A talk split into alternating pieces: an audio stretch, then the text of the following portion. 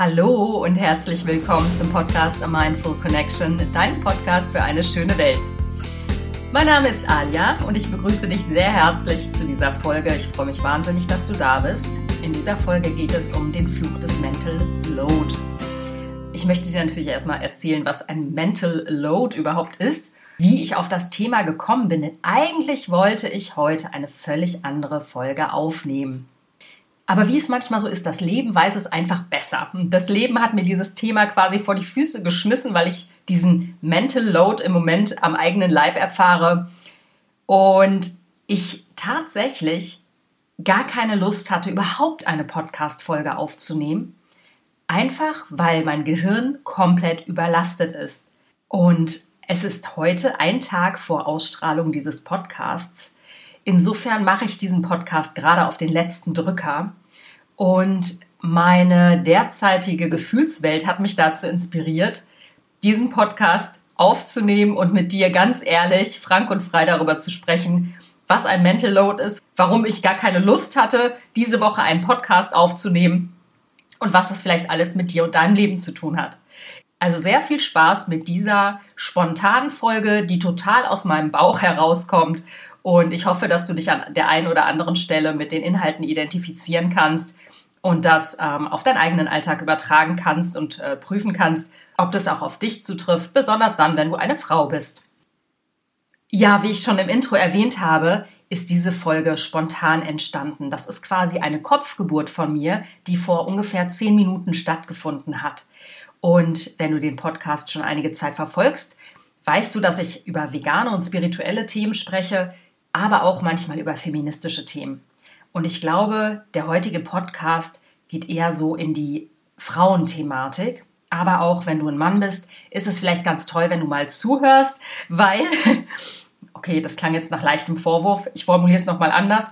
Auch wenn du ein Mann bist, würde ich mich wahnsinnig freuen, wenn du zuhörst bei dieser Folge, weil es dir wahrscheinlich hilft, ähm, das Verhalten deiner Frau vielleicht nochmal unter einem anderen Gesichtspunkt zu betrachten.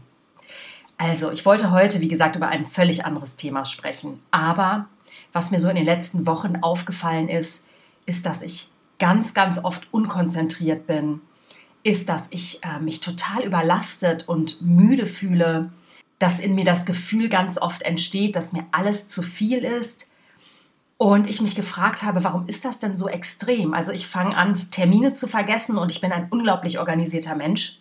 Also wenn mir das passiert, ist es schon ziemlich grenzwertig in meiner inneren Welt. Ähm, das ist für mich so ein äußeres Warnsignal gewesen, weil ich angefangen habe, wirklich Termine zu verschlafen in einer gewissen Form. Ich habe Verabredungen vergessen. Ich habe vergessen, Menschen anzurufen, obwohl ich mich mit denen verabredet habe. Jeder Termin, der mir von außen aufgedrückt wird, also aufgedrückt ist ja auch so blöd formuliert, aber wenn Menschen an mich herantreten, die mich gerne treffen wollen, merke ich, dass mich das total eng macht, dass ich äh, mich unter Druck gesetzt fühle. Und das hat ja gar nichts mit den Leuten zu tun, das hat ja was mit meiner inneren Welt zu tun. Und äh, insofern habe ich mich jetzt gefragt in den letzten Tagen, warum ist das so? Klar, beruflich verantworte ich gerade ein Projekt, was mich natürlich sehr absorbiert, aber die Arbeitszeiten sind moderat. Mir macht das Projekt wahnsinnig viel Freude. Ich habe ganz tolle Kollegen. Also daran kann es ja nun nicht liegen. Klar, ich bin alleinerziehende Mama und ähm, habe dieses latent eingebaute schlechte Gewissen, ähm, dass ich im Moment weniger Zeit für meinen Sohn habe, dass er viel von Oma oder von der Babysitterin abgeholt wird. Und ich da natürlich manchmal mit Vorwürfen seinerseits auch konfrontiert bin, warum ich ihn im Moment nicht abhole. Ich habe es ihm alles erklärt. Aber ich merke, ich habe dieses schlechte Gewissen, was jede Mama kennt. Aber ich dachte mir so, diese beiden Sachen können ja irgendwie auch nicht der Grund dafür sein. Und dann habe ich mal so die letzten Tage darüber nachgedacht, was es bei mir eigentlich ist. Und da ist mir aufgefallen, dass mich nicht diese großen Punkte in meinem Leben gerade stören oder irritieren oder zu so einer inneren Anspannung führen, sondern im Grunde genommen ist es diese ganze Logistik drumherum. Wer holt wann mein Kind von der Schule ab? Welche Termine muss ich wahrnehmen? Wann muss mein Sohn zum Arzt? Wann muss ich zum Arzt? Wann muss ich irgendwelche Deadlines auf der Arbeit einhalten? Wen muss ich noch anrufen? Welche Freunde fallen gerade hinten über und bei wem müsste ich mich mal wieder melden. Also, wie du merkst, es sind alles diese alltäglichen organisatorischen Sachen, die mir ständig im Kopf herumspuken. Und Mir geben sie gerade das Gefühl, dass ich mich mehr im Außen befinde, als dass ich einen inneren Dialog mit mir selber führen kann. Und vorgestern ist mir was passiert, das ist mir, glaube ich, auch in den letzten Jahren kaum passiert. Ich bin vor lauter Müdigkeit auf der Couch eingeschlafen. Mein Tagesablauf sah nämlich so aus. Und so sieht er eigentlich in den letzten Wochen, Monaten gefühlt jeden Tag aus. Ich wache morgens um halb sechs, sechs auf, stehe auf, habe die erste halbe Stunde des Tages für mich, kann meinen Gedanken nachhängen. Wenn ich Zeit habe und Lust habe, meditiere ich auch total gerne, mache meine Dankbarkeitspraxis und dann wecke ich mein Kind. Und ab diesem Moment bis abends um neun habe ich keine Minute Zeit für mich. Ich fühle mich also den ganzen Tag in irgendeiner Form fremdbestimmt, obwohl die Sachen, die ich mache, mir auch Spaß machen. Ja, auch diesen Podcast aufzunehmen. Ich liebe das. Es macht mir eine riesige Freude. Aber ich habe dann so mal die letzten Wochen Revue passieren lassen und mir ist aufgefallen, dass ich von morgens um sechs bis abends um 21 Uhr keine Minute Zeit für mich und meine Bedürfnisse habe.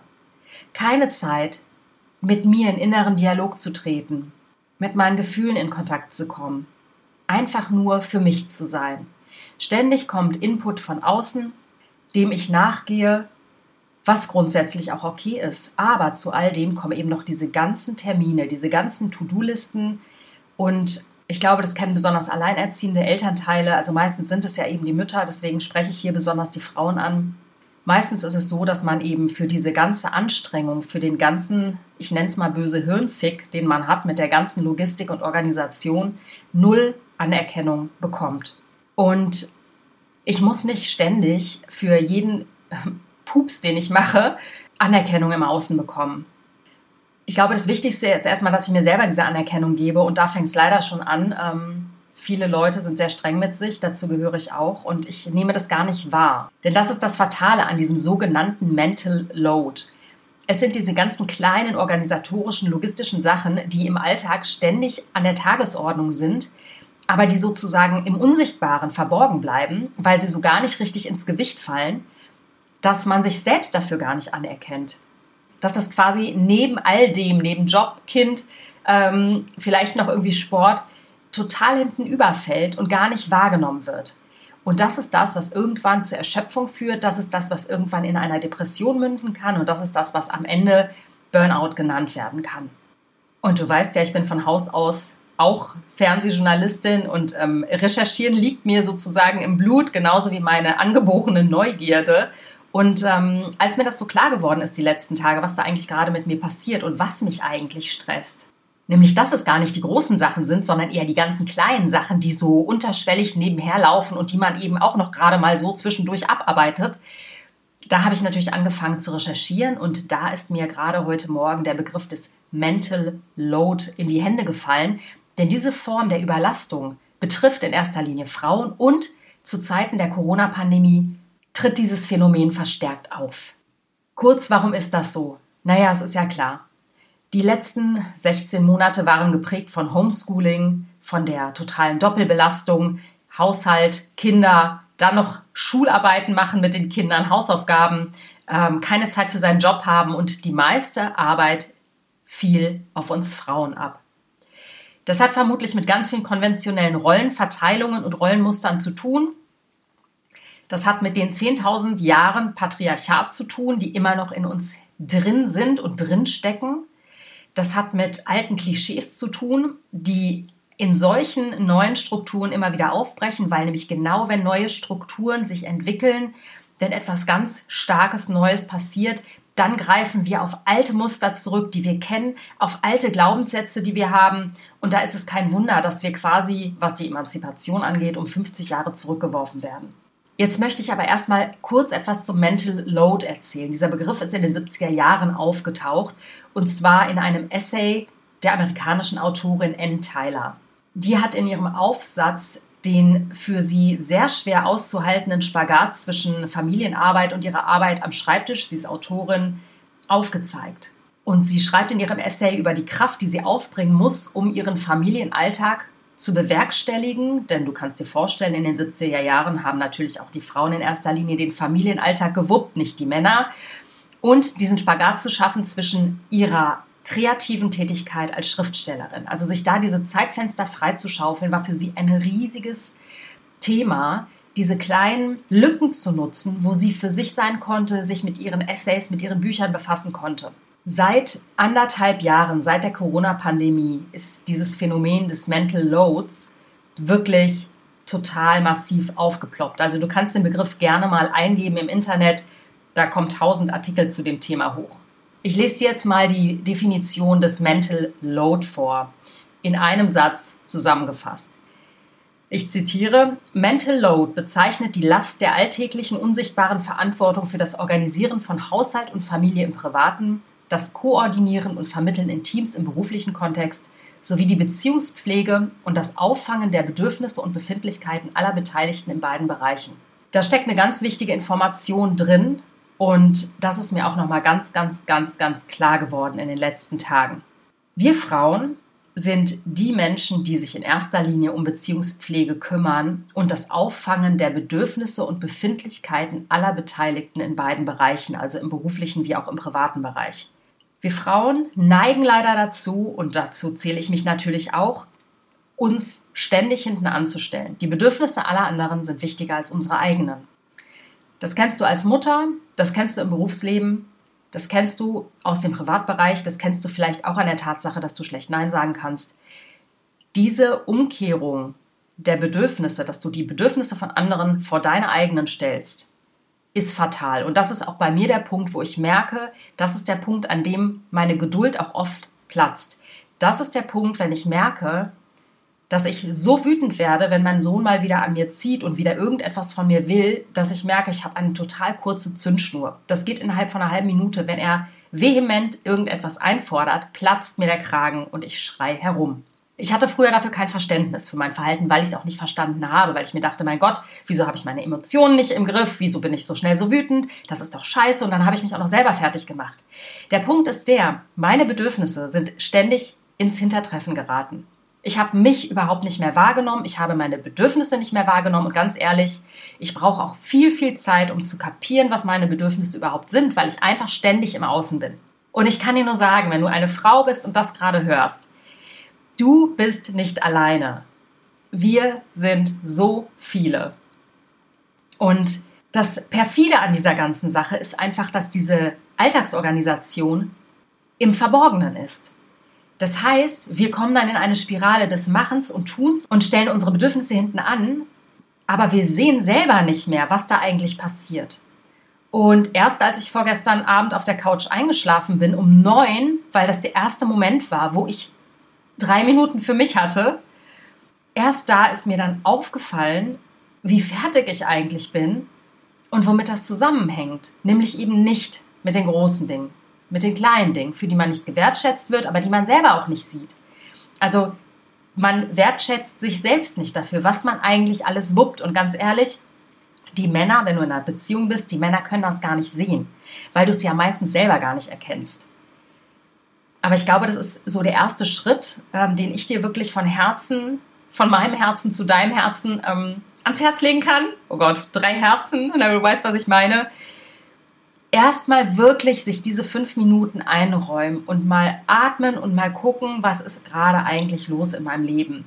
Was sind die Dinge, die mich am aller, aller, aller, aller, allermeisten stressen? Sind es die großen oder ist es dieser ganze Familienplan, der irgendwo hängt, diese ganzen To-Do-Listen, die du abarbeiten möchtest und die ganzen Termine, die du handeln musst? Das heißt, der Mental Load bezeichnet eben keine physischen Haushaltstätigkeiten, sondern es ist die geistige Last. Ja, das heißt, der Mental Load, die geistige Last, die eben durch Kopf- und Kümmerarbeit entsteht, die hauptsächlich im familiären Alltag anfällt. Ne, beim Organisieren von Aufgaben im Haushalt, von Kinderbetreuung, von Extra-Events wie dem Kindergeburtstag. Das hatte ich im Übrigen auch vor drei Wochen. Im Moment ist es bei mir auch so, dass der Papa von meinem Sohn selber arbeitet und einige Wochen gar nicht da ist, der lebt ja sowieso woanders, der lebt ja gar nicht in Berlin. Das heißt, ich habe den Kleinen auch 80, 90 Prozent der Zeit und ich habe ihn gerne um mich. Ähm, blöd, dass man das auch noch hinterher schieben muss, ne? aber ohne den Hauch einer Entlastung, das ist einfach doof. Und klar, ich habe meine Mutter und meine Babysitterin, die mich von den Zeitabläufen entlasten, aber die richtige Entlastung findet eben nicht statt. Das ist die ganze Organisierarbeit die niemandem auffällt und die auch nicht praktisch von jemand anderem abgenommen werden kann. Es sei denn, man lebt mit jemandem zusammen, mit einem anderen Erwachsenen, der das eben mit einem aufteilen könnte. Aber auch da gibt es natürlich wieder die Konflikte, weil auch da hängen wir in alten Rollenmustern drin. Das heißt, unsere Partner fühlen sich nicht dafür verantwortlich, Kindergeburtstage zu organisieren. Die fühlen sich nicht dafür verantwortlich, die Arzttermine wahrzunehmen. Ja, es ist der Klassiker. Wenn ich mich mit meinen Freundinnen unterhalte, es sind immer nur die Frauen, die diesen ganzen Scheiß regeln. Man fühlt sich echt wie so eine Sekretärin vom eigenen Mann. So, da musste ich mich jetzt gerade mal auskotzen. Ich kenne ja diese, diese Systematik selber. Das Problem ist, dass man das auch gar nicht so richtig kommunizieren kann, eben weil es so ein bisschen im Verborgenen, im Unterschwelligen ist. Ja, für Männer ist es vielleicht eher so, ja, mein Gott, dann musst du da halt nochmal irgendwie einen Arzt anrufen, wo ist das scheiß Problem? Ja, das Problem fängt da an, wenn man es halt ständig macht und das neben seinem eigenen Job und der eigenen freien Zeit irgendwie auch noch auf dem Schirm haben muss. Das heißt, wir haben eine Art mentale To-Do-Liste, die im schlimmsten Fall zur Einbahnstraße wird und eben in Depression oder in Burnout mündet ne, weil man sich für diese unsichtbare Elfenarbeit sozusagen komplett alleine verantwortlich fühlt, also wir Frauen. So, was also ist die Lösung ähm, für dieses Dilemma? Ich glaube, wenn du in einer Partnerschaft lebst, wäre es sicher sinnvoll, mal in aller Ruhe mit seinem Partner über eine wirkliche Umverteilung der familiären und häuslichen Aufgaben zu sprechen. Das ist leichter gesagt als getan. Wie gesagt, wir sind ähm, Sklaven unserer Rollenverteilung, der Rollenmuster, die wir vorgelebt bekommen haben. Da hilft ganz waches und bewusstes Aufeinander zugehen. Das klingt in der Theorie alles wunderbar, das weiß ich selber. In der Praxis ist es wahnsinnig schwer umzusetzen, weil man eben, wie gesagt, immer wieder und gerne in seinen gewohnten Trott zurückfällt. Das richtet sich ebenso an Frauen wie an Männer.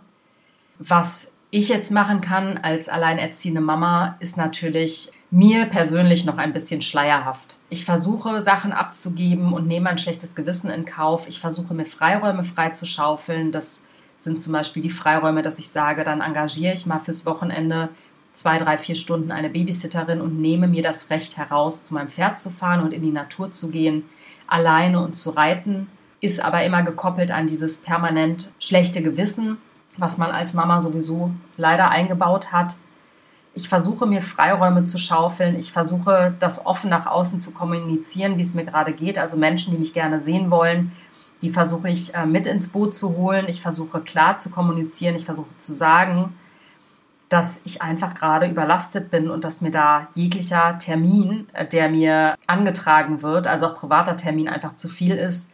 Ich mache Abstriche, das heißt, ich verzichte dann eben auf Treffen mit Menschen, die ich eigentlich gerne sehen würde, aber das nehme ich im Moment auch in Kauf. Das Gute ist, das weiß ich auch, dass diese Phase ein Ende haben wird, weil ich dieses Projekt noch bis Ende Juli mache und Mitte Juli sowieso in den Urlaub fahre. So, das heißt, ein Ende ist in Sicht.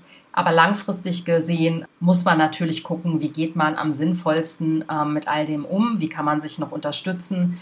Ich habe mir jetzt auch überlegt, langfristig nochmal andere alleinerziehende Mütter aus der Schule von meinem Sohn ins Boot zu holen oder auch andere Eltern, wo man sich dann gegenseitig beim Kinderabholen abwechseln kann. All so eine Sachen überlege ich mir. Also ich denke, man muss da praktisch und machbar rangehen, dass man auch die Dinge, die man sich wünscht, also einfach mehr Zeit zu haben, mehr in die Entspannung zu kommen, mehr ans Loslassen zu kommen, dass man die eben auch irgendwie umgesetzt kriegt. Und ich glaube, da muss man kreativ und erfindungsreich sein. Und ähm, ja, ich hoffe, dass dieser Podcast dein Herz erreichen konnte. Wie gesagt, er kam komplett aus meinem Bauch heraus. Er ist komplett ohne Skript gewesen. Einfach weil mich dieses Thema unglaublich beschäftigt im Moment, weil das mein Herz gerade extrem berührt, weil ich weiß, dass nicht nur ich alleine unter dieser mentalen, geistigen Last leide, sondern auch ganz, ganz viele andere meiner wundervollen Geschlechtsgenossinnen und ich möchte dir einfach nur ganz viel Kraft wünschen und uns Schwestern ganz viel Kraft wünschen. Und ich möchte dir einfach nur sagen, du bist nicht alleine. Dieses Phänomen kennen unglaublich viele Frauen. Und ja, wichtig ist da, dass wir einfach solidarisch unseren Rücken stärken und uns Schwestern nicht alleine lassen, besonders nicht in Zeiten wie diesen. Empfiehl bitte diesen Podcast ganz, ganz vielen Freundinnen weiter, wenn er dich berührt hat, wenn er dir aus der Seele gesprochen hat. Es ist total wichtig, dass wir einfach ein großes Netzwerk an Frauen bilden, in unsere Kraft kommen, uns stark machen für unsere Rechte, uns den Rücken stärken und füreinander da sind. Ich wünsche dir eine wundervolle Woche. Du kannst meinen Podcast überall da hören, wo es Podcasts gibt, auch auf meiner Website www.mindfulconnection.de. Ich würde mich riesig über eine Bewertung bei iTunes freuen. Das ist total wichtig, dass dieser Podcast bewertet wird bei iTunes. Ähm, ich habe ganz viele wundervolle, liebevolle Rezensionen bekommen, ähm, ganz viele tolle 5-Sterne-Bewertungen. Vielen, vielen Dank schon mal dafür. Und ähm, ja, ich hoffe, dass euch der Podcast weiterhin einfach Freude macht. Ganz, ganz viele liebe Grüße, deine Alia.